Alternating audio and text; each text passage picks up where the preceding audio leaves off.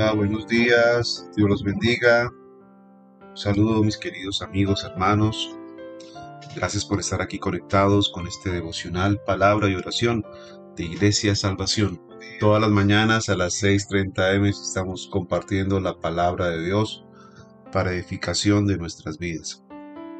Te invito a que lo compartas con tus amigos, con tus familiares a través de Facebook, o igualmente copiamos el link, lo compartimos por WhatsApp, también lo puedes compartir, o lo encuentras igualmente en las plataformas de podcasts a través de Spotify, Google Podcasts, Apple Podcasts. Encuentras igualmente este devocional, o sea, tienes todas las herramientas para poderlo compartir.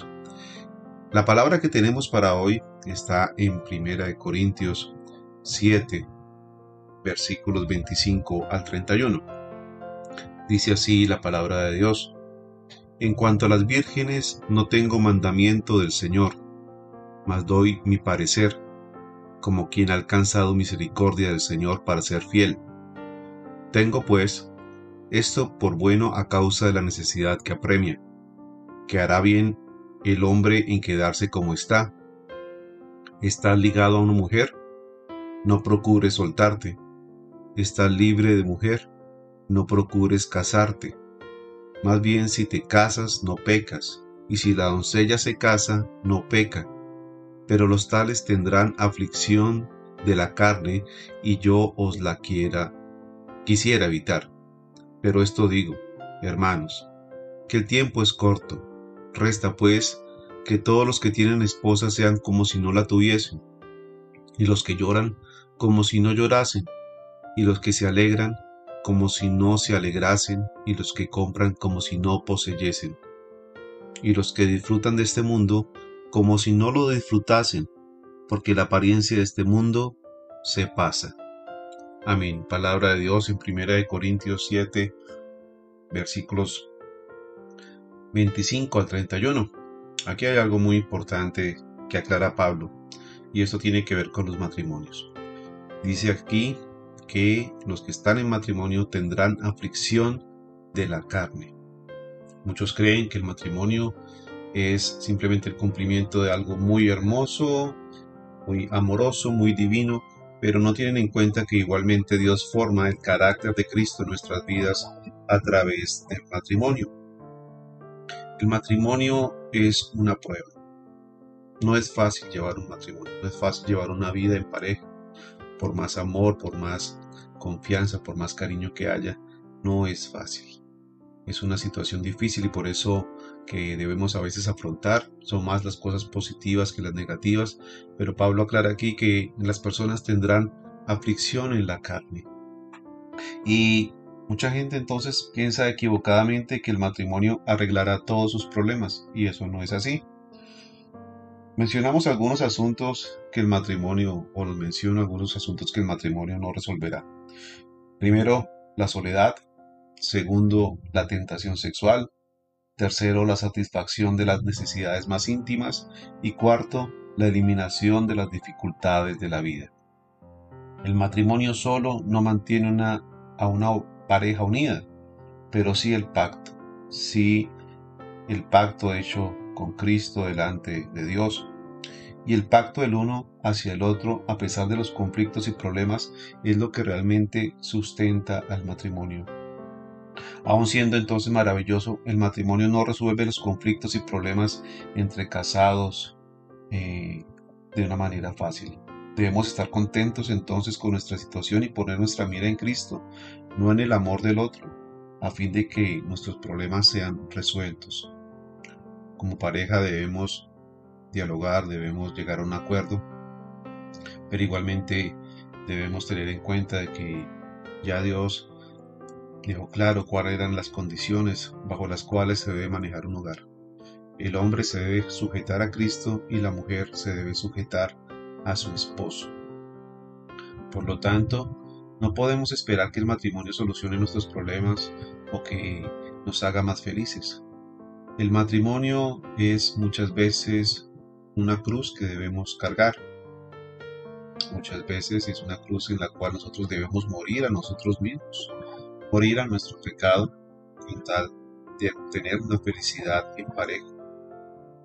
El matrimonio no se trata de relaciones egoístas, no se trata de que el otro tiene que satisfacerme a mí, sino se trata de una relación en la cual tú tienes que dar. Yo me entrego a esta persona, así como Cristo se entregó por su iglesia, por su esposa, que es la iglesia. Asimismo un hombre se debe entregar a su mujer y la mujer al hombre. Cada uno tiene que dar lo mejor de sí, pero no debemos poner nuestra mira en que el matrimonio resolverá todas nuestras necesidades y todos nuestros problemas más íntimos. Debemos confiar en que realmente Cristo es el que nos une a través de su Espíritu y el que nos está ayudando a llevar una vida conyugal. Amén. Por eso Pablo aquí exhortaba a los hermanos que no tuvieran afán por casarse, que no tuvieran afán por eh, llegar a contraer un, un matrimonio. Si en lo posible pudiesen estar solteros, bien lo hacían. Si no quieren, entonces quedarse soltero, pues que se casen, pero con la persona indicada. Pero a través de la perspectiva correcta, no esperando simplemente que ese matrimonio sea la solución a, todo, a todos los temas de mi vida. Pablo entonces urge a los creyentes a sacar el mayor provecho posible de su tiempo antes de la venida de Cristo. Cada persona en cada generación debe sentir esta urgencia, porque pues la vida es corta, la vida se va rápidamente, entonces debemos actuar prontamente. Apremió entonces Pablo a los creyentes con referencia al matrimonio a buscar esa unidad primeramente en el hogar, buscar esa seguridad entonces en nuestros hijos, que ellos sean los primeros que se tienen que convertir a, a Cristo.